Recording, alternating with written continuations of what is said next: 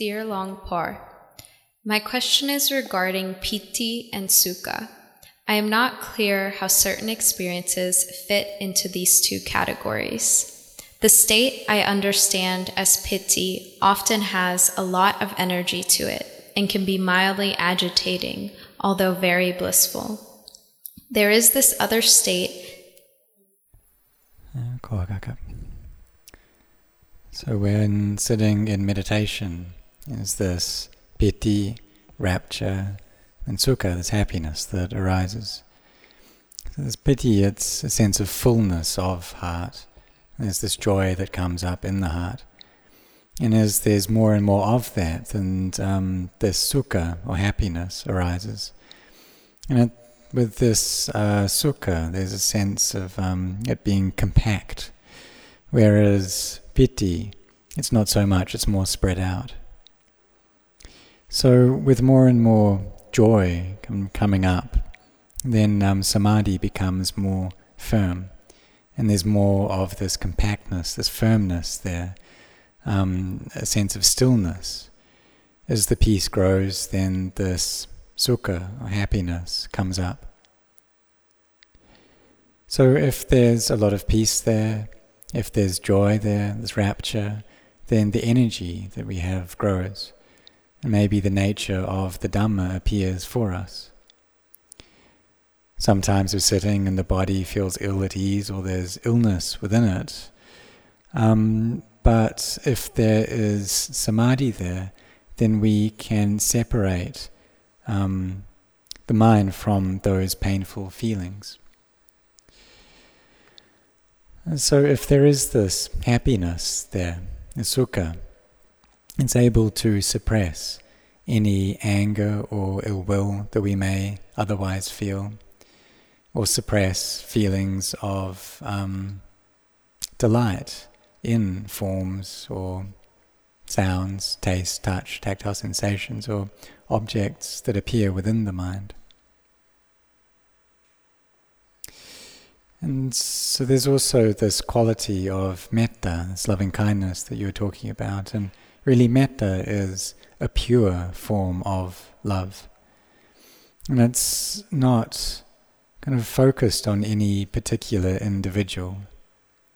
But when you have that metta there and that spreads out, then there's peace and rapture and happiness within the heart there as well. This happiness that comes from not harming any being. It brings a sense of brightness and uh, joy, freshness to the heart. And as for developing in your meditation practice to um, a deeper state of peace, to this one pointedness of mind, well, that needs to take time.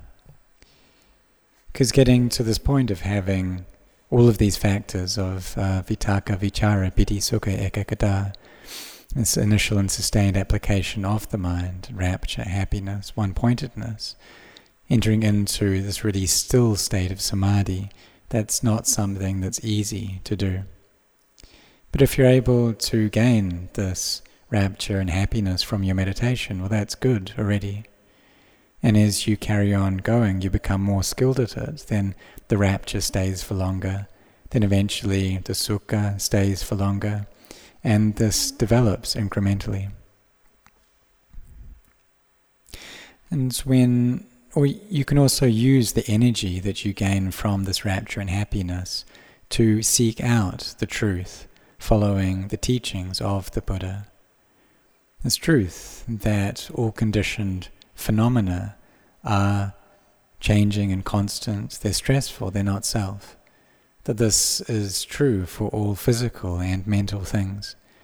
That the body is merely a body, and feelings, the mind, Dhamma, merely feelings, mind, and Dhamma. And so you can see the Dhamma there.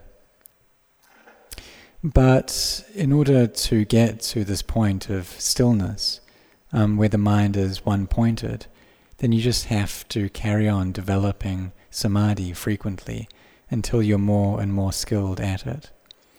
And then eventually you'll gain the highest benefit that comes from samadhi, which is the development of wisdom. I was in Kiev, Ukraine during the beginning of the war and was near many explosions before I escaped. I was also sick with COVID during this time, so my anxiety and fear was very strong. I did my best to meditate on death while I was in this environment and to let go of all attachment. But I feel as if I failed because the fear was so overwhelming and I could not attain victory over the defilements. Over the past six months, I have developed a lot of anxiety and shame because of this perceived failure. I know that fear and anxiety are not fully cut off until arahantship, but I feel great shame at this feeling that I have failed myself and have failed the Buddha and the great teachers of the Sangha and am not a worthy disciple. I am aware that I am probably too hard on myself and need to practice steadily and with self compassion, which I have been developing. But do you have any other advice for me?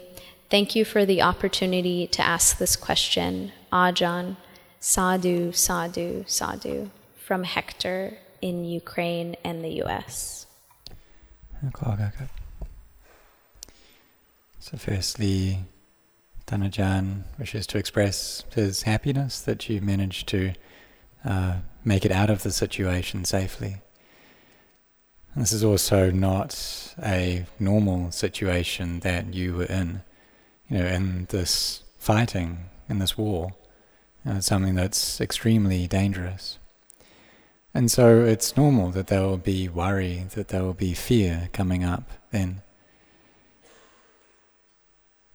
And so you know, try to have mindfulness, knowing that in this present moment, um, that there is fear that's still there within yourself. And that's something that can come up and does come up.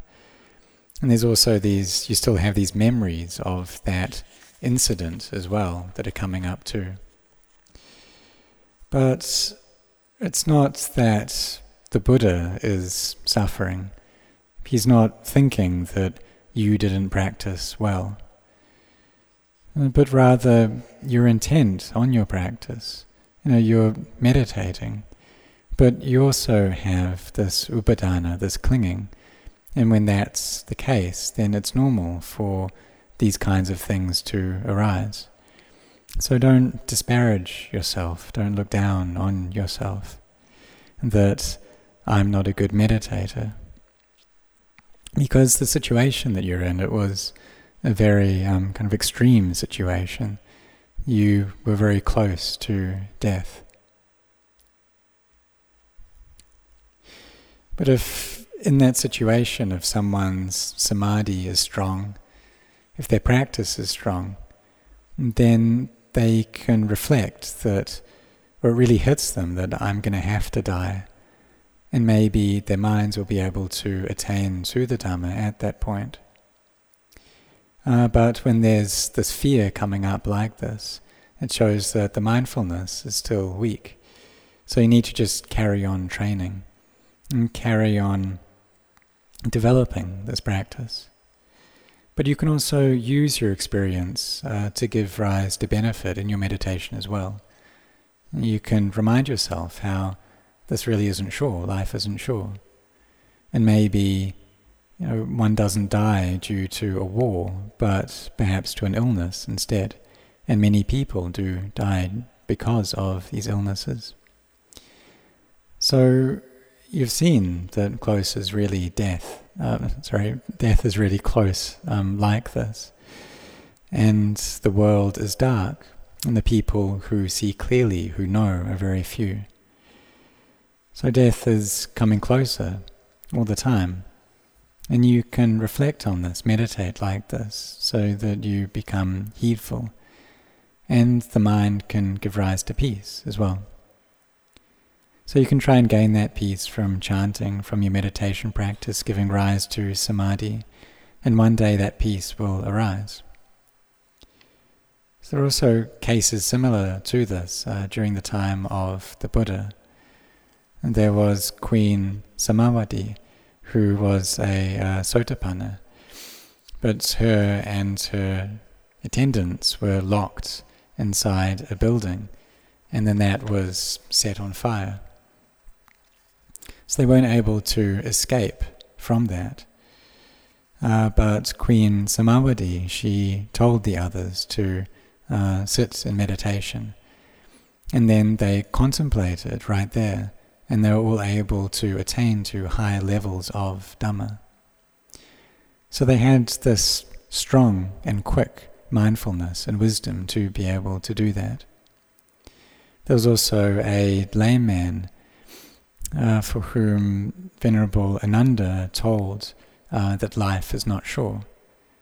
And just from that, he was able to use that uh, reflection and attain to Sotapanna. So there are many examples of this happening. But it's normal for fear to happen. So don't kind of think about this too much, don't go over this too much, but rather just accept that. Find a way of being able to kind of resign yourself to that. And even, you know, great monks, if they don't have a lot of energy to their practice, and if they were in the same situation, then they too would meet with a lot of fear. Know, that's something that will come up. But if one has trained well already, then the mind can gather together in this point. Um, and that the mindfulness there and the samadhi there can help to protect the mind. So, and protect oneself. And so the Dhamma protects those who practice in line with the Dhamma. So it can help to free one from these situations. So just like how you escaped from this.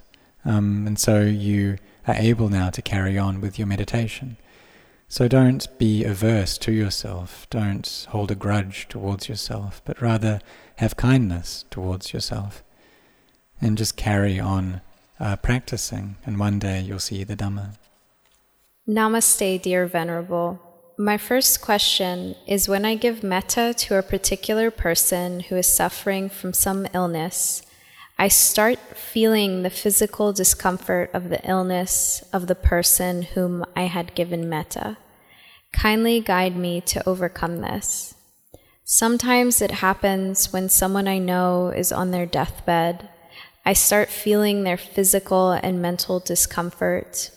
It is unbearable, and after some time, I will get the news that the person has passed on and he or she was going through all these conditions which I was feeling. An example is someone I knew committed suicide.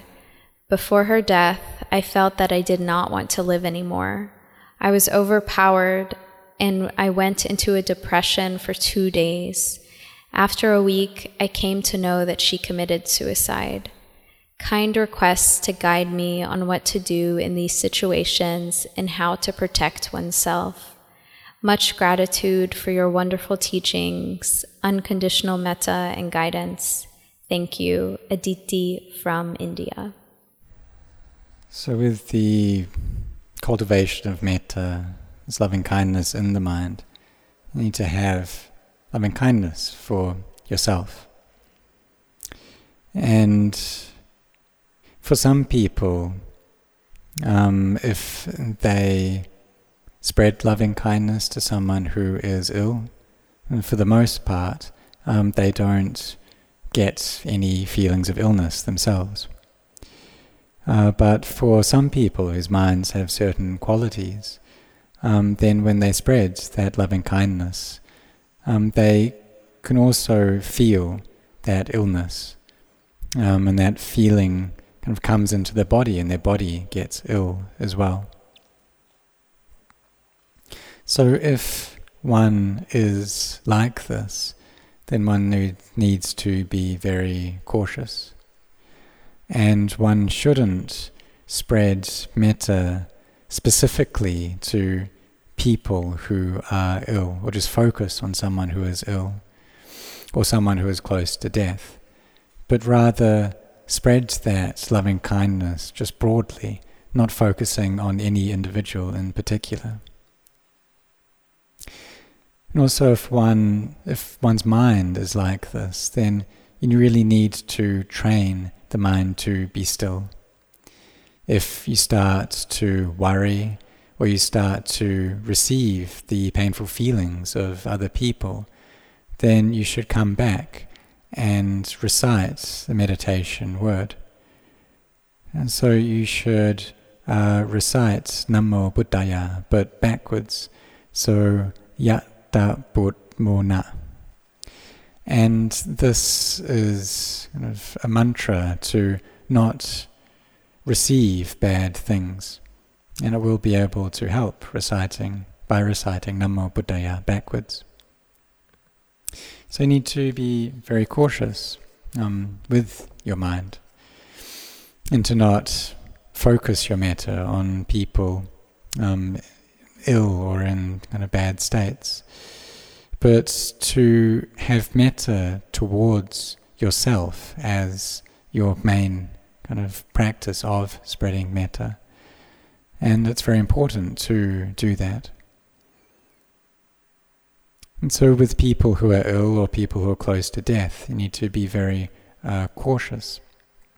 Uh, because if your mind works in this way and you get close to these people, then you may experience or receive those painful feelings uh, as well. So, you need to be very careful um, about your own mind.